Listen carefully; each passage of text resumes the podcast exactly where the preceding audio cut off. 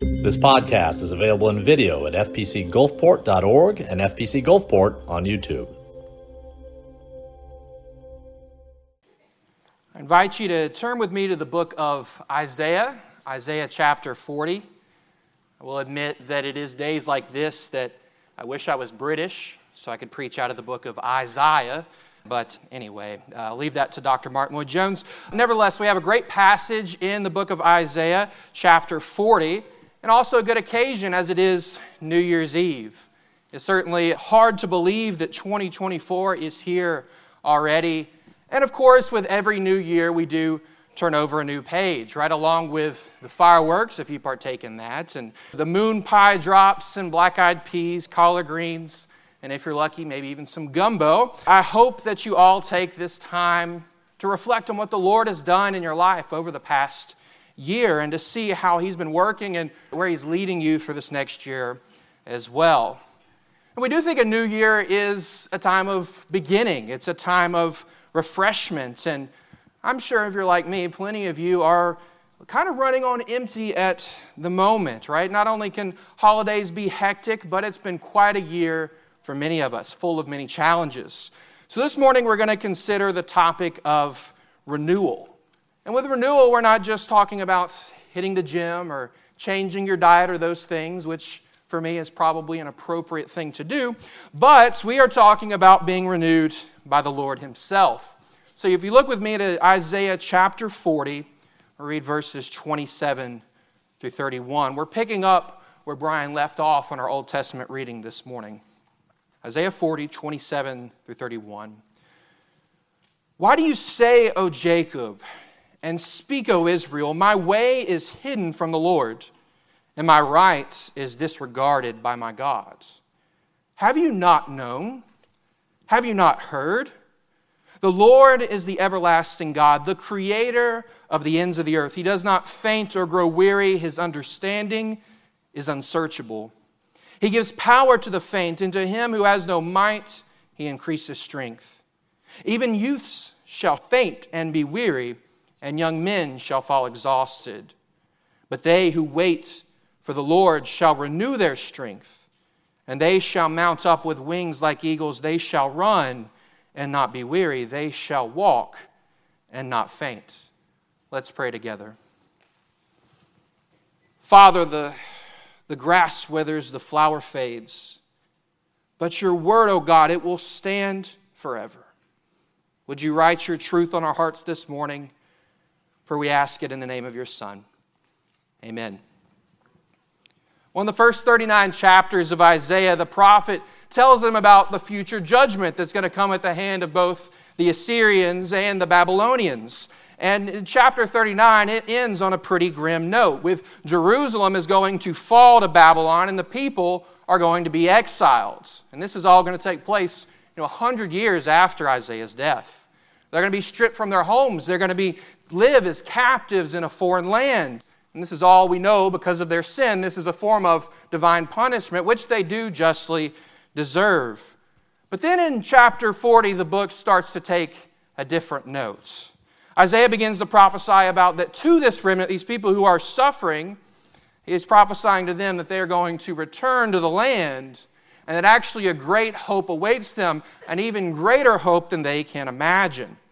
And although he's speaking roughly 150 years, or before 150 years, really, before the end of the exile, you already knew what these exiles, this remnant, is going to be thinking. It's, it's not really that hard to guess.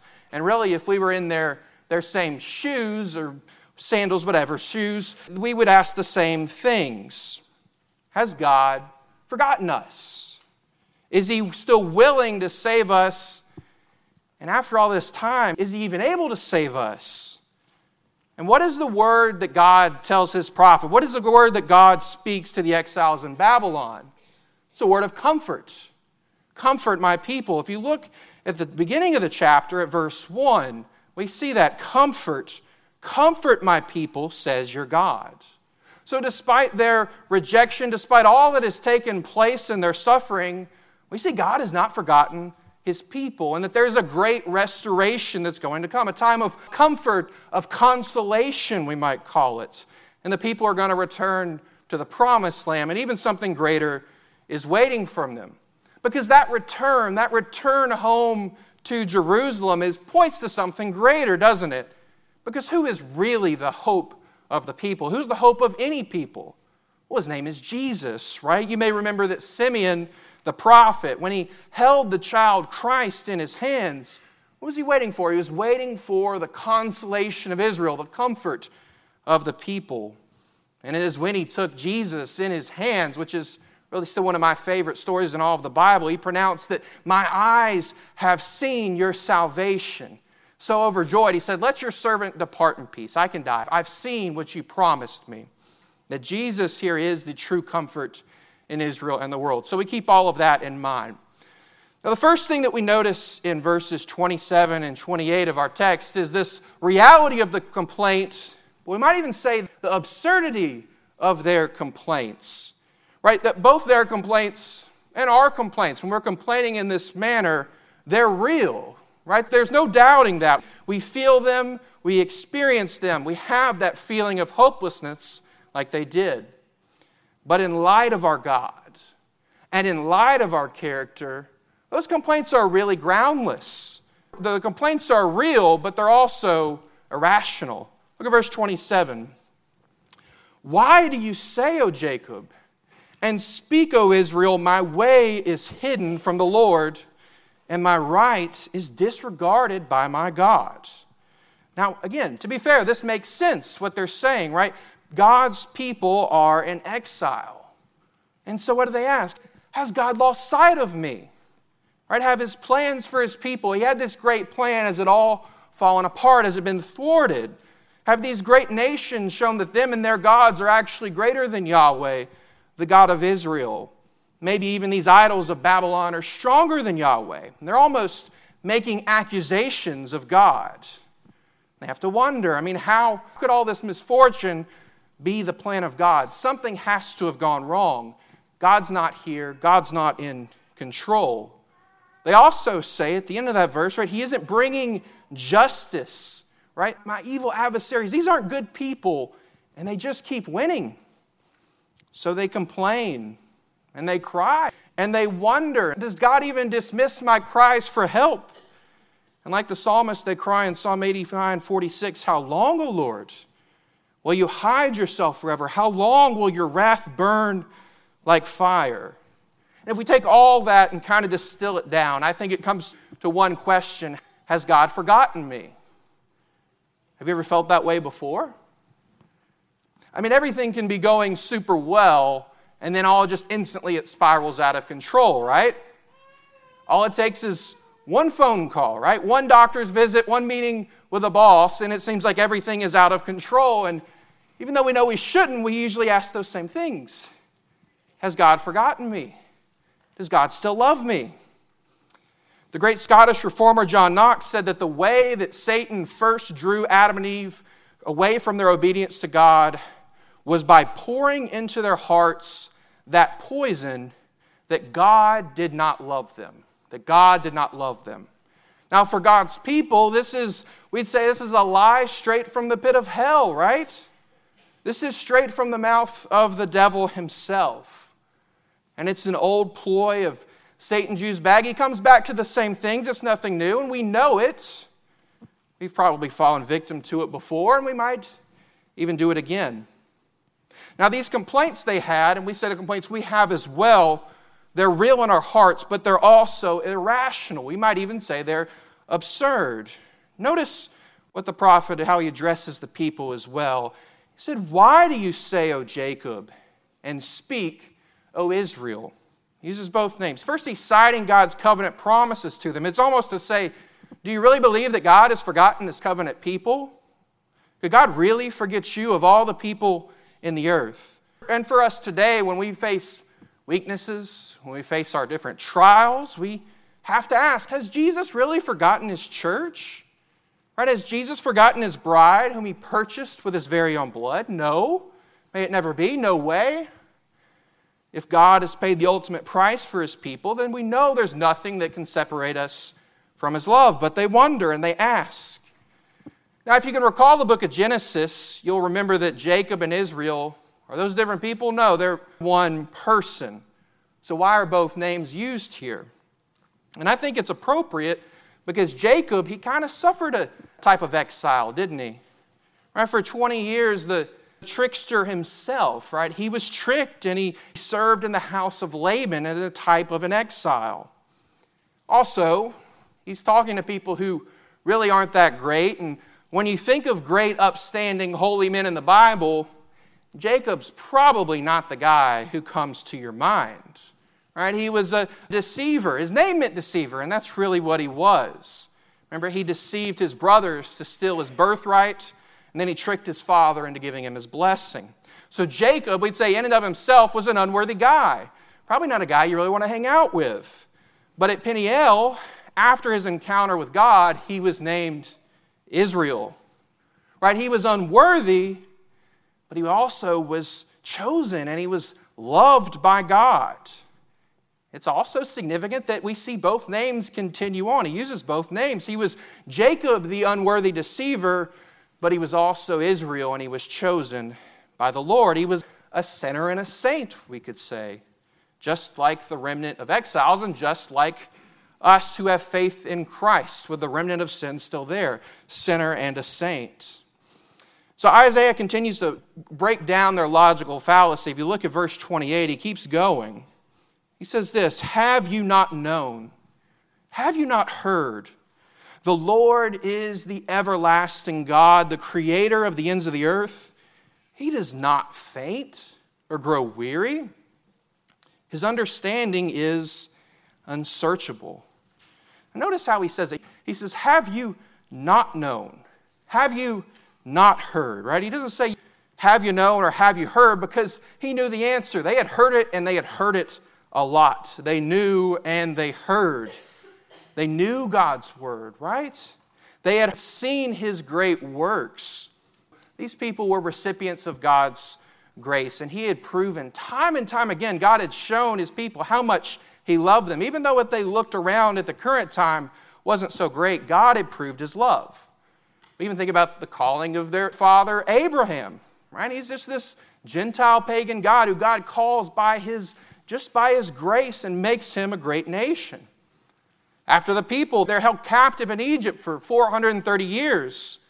And God, He bore them on eagle's wings. He rescued them out of bondage, carried them across the Red Sea, and destroyed all of God's enemies in their wake.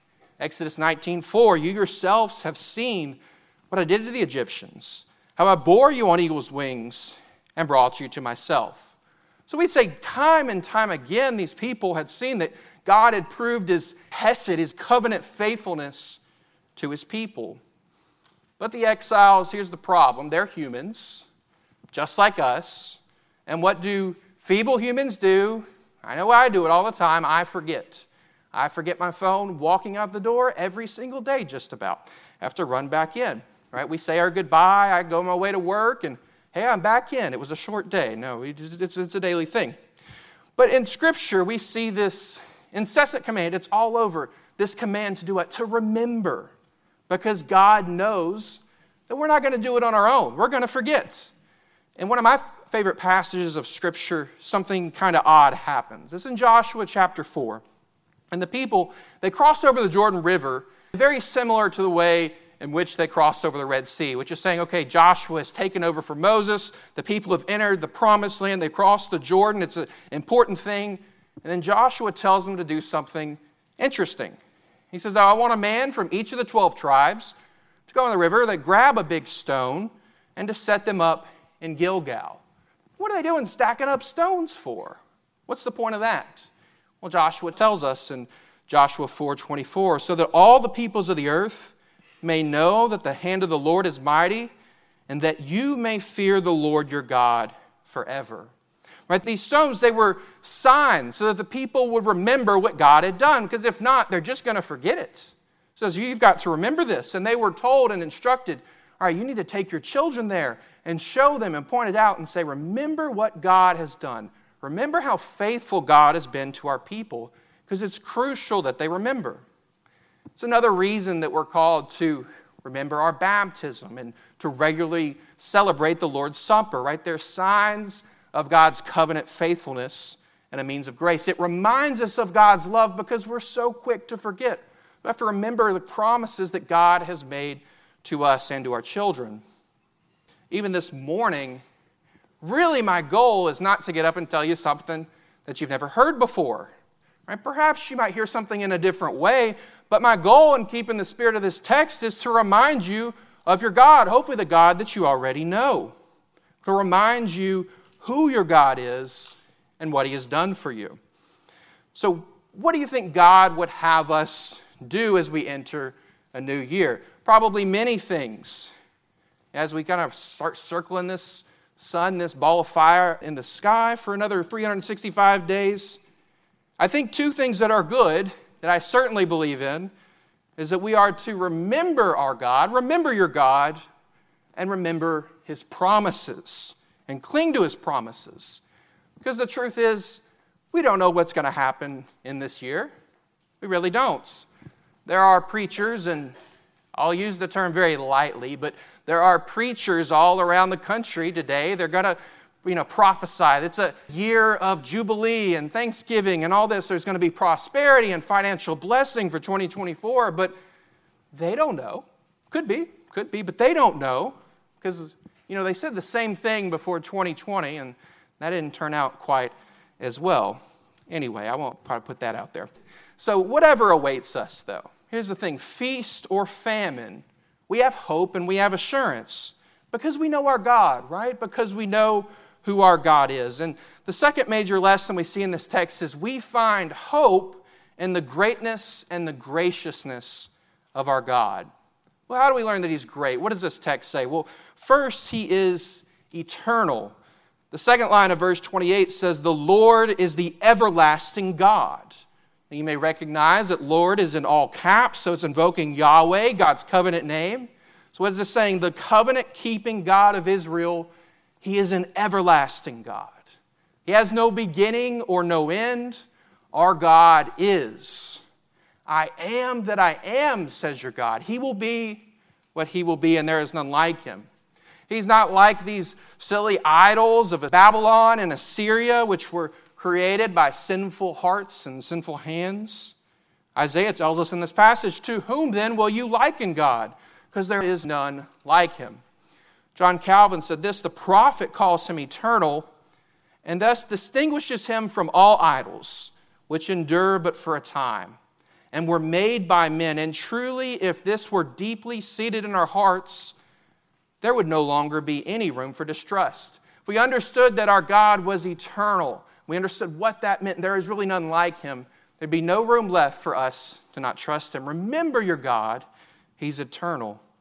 Second, he is the creator. Line three says he is the creator of the ends of the earth. Right? Everything in creation came into existence by the word of his power. He even sustains and upholds all things. If you look up a few verses to verse 12, we see this Who has measured the waters in the hollow of his hand, and marked off the heavens with a span, and closed the dust of the earth in a measure? And weighed the mountains and scales and the hills in a balance. How great is our God? Well, one illustration he gives here is that all the water, all the water on this globe, every ocean, every lake, every river, how much is that to him? It's about that much. It's about that much. All the great mountains, right? Everest and all the others in the Himalayas that I can't pronounce. I looked them up, I can't pronounce them. He weighs them in the scales right? There's over 330 people who have died just trying to climb Everest, and God just kicks it over like an ant hill. Nothing to our God. Verse 26 Lift up your eyes on high and see who created these, who brings out their host by number, calling them all by name, by the greatness of his might, and because he is strong in power, not one is missing. What is he talking about? He's talking about the stars. He calls out and remembers all the stars by name. Well, to test you here, do you know how many stars are in the universe? Well, I don't either, but I asked Google. And Google says this there are 200 billion trillion stars. Is that right? I have no idea. Sounds like a big number. I think it could be close. But the point here is that there are a lot of stars.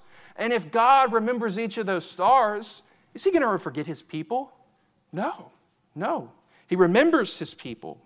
Even the furthest reaches of the earth, the most desolate places of the earth, they were created by God, and He rules over them as well. And this should probably bring some comfort to the exiles, shouldn't it? Because are they living in Israel? Are they living in the Holy Land? No, they weren't. They were exiles in Babylon. But see, He was still in control all the same. And if He was in control all over the earth, they can have confidence that they could take care of Him even in Babylon. Well, that's also good news to us because we don't really know where we're going to find ourselves this next year, right? Whether you're in a church building, whether you're in an ICU room, whether you're overseas, our God is there and our God is with you. Third, He is all powerful. We might say omnipotent. Look at line four. He does not faint or grow weary. Now it's interesting he says that because who's Isaiah talking to? Well, he's talking to faint and weary, weak people. But that doesn't describe our God. He never gets tired, and there is no end to his power. God rules the people of the earth, He rules every star in the heavens, everything that is, and He never sweats a drop. Never sweats a drop. Isaiah 40, 15 through 17. Behold, the nations are like a drop from a bucket and are accounted as the dust on the scales. Behold, he takes up the coastlands like fine dust. Lebanon would not suffice for fuel, nor are its beasts enough for a burnt offering. All the nations are as nothing before him. They are counted by him as less than nothing and emptiness.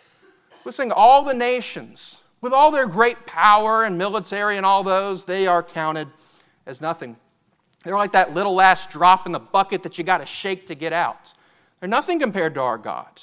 They're the leftover dust on the scales. That last little bit you just got to blow off. Our God is not afraid of Babylon. He wasn't afraid of Assyria or Persia or the Roman Empire. Today, he's not afraid of Russia or China or the USA, any of that. They are less than nothing in emptiness compared to his power. Now, it's good news that our God doesn't run out of energy because he never grows weary of doing good. Right? He doesn't have to stop and take a nap. His resources, they don't run out. Maybe you have a close friend who, if you were in a bind, I mean, they would do just about anything for you. But you know, even a close friend, they can only help you so far. At some point, their energy, whether it's emotional or physical or whether their resources, it will run out. Your problem might be too big and too great for them to solve, but not with God.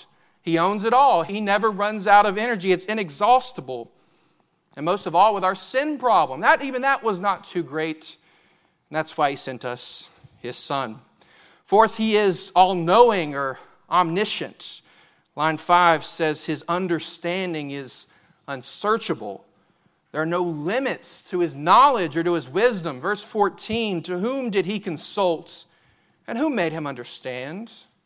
Who taught him the path of justice and taught him knowledge and showed him the way of understanding?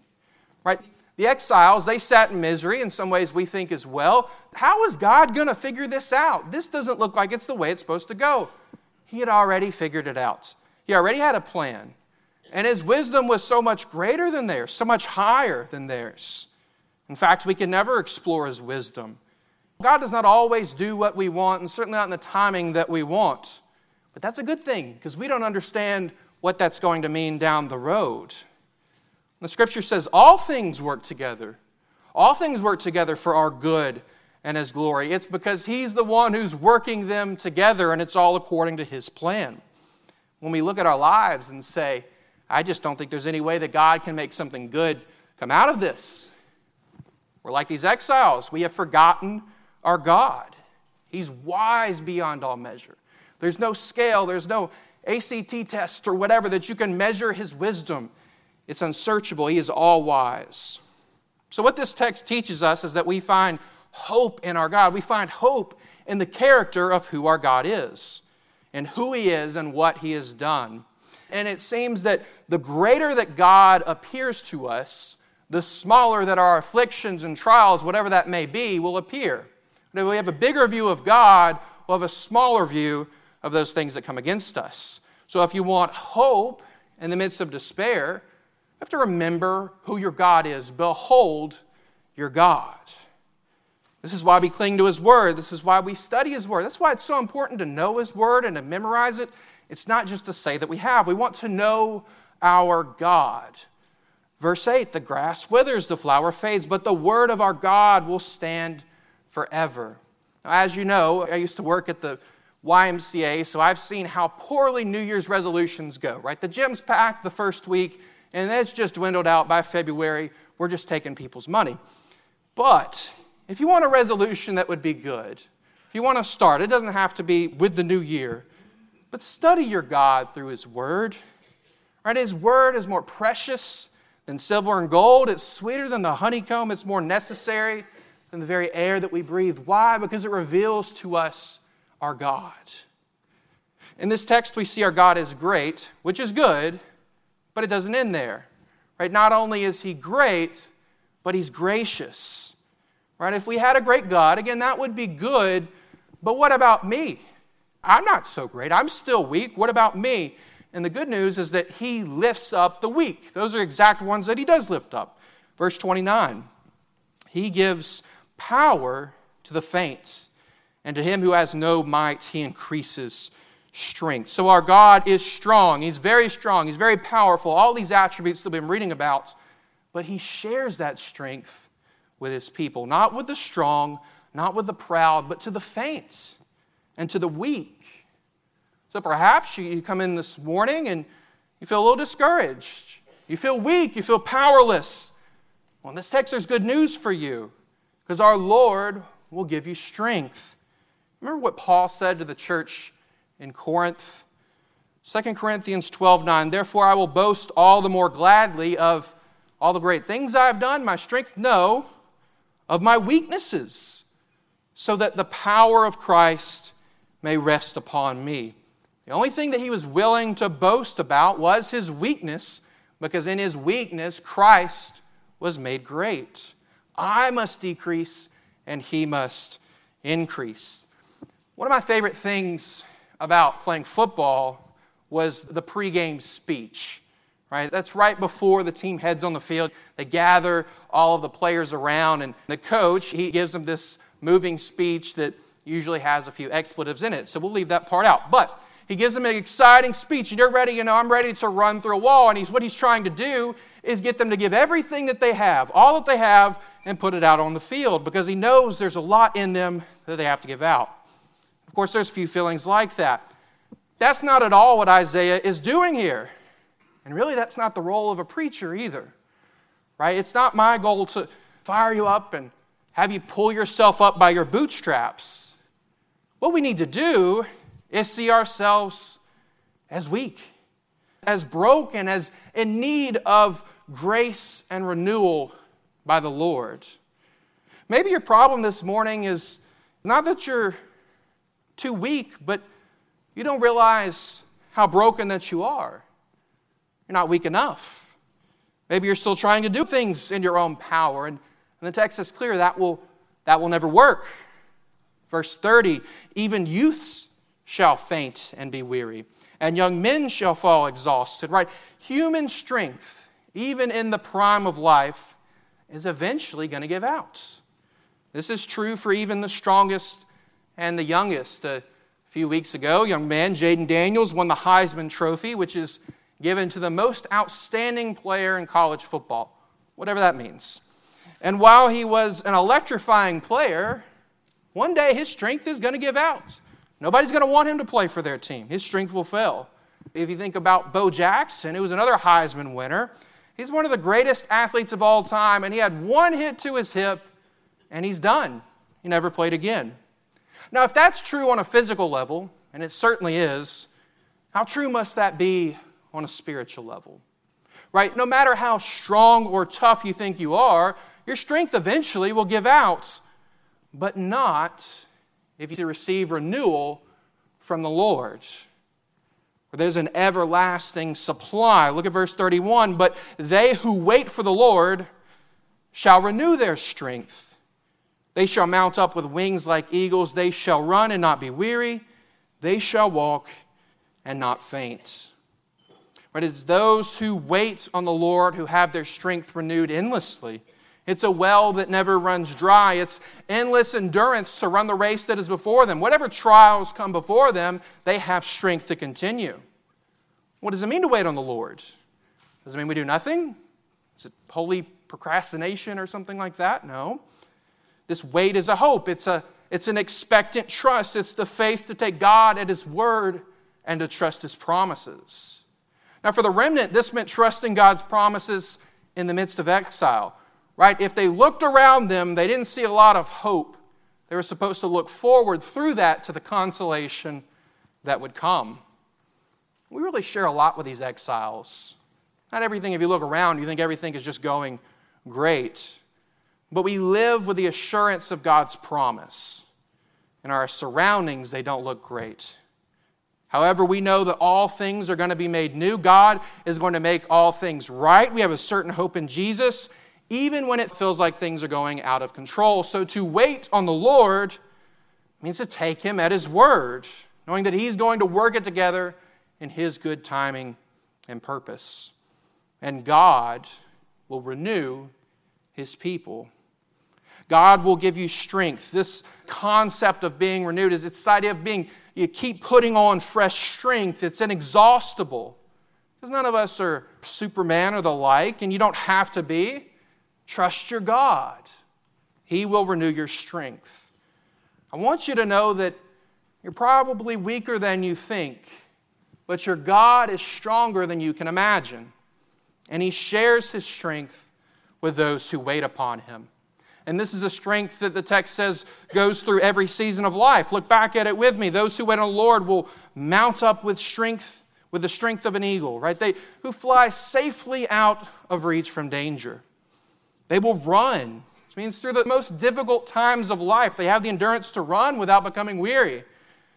And they will even walk. It goes from greater to lesser. They will even walk through that daily grind of life. Through the everyday, they have strength without becoming faint. This is a complete strength, it's total renewal from the Lord, and it's available to all who trust in Him by faith, to all who rest upon Jesus. Why do you say, O Jacob, and speak, O Israel, my way is hidden from the Lord, and my right is disregarded by my God? Have you not known? Have you not heard? The Lord is the everlasting God, the creator of the ends of the earth. He does not faint or grow weary. His understanding is unsearchable. He gives power to the faint, and to him who has no might, he increases strength.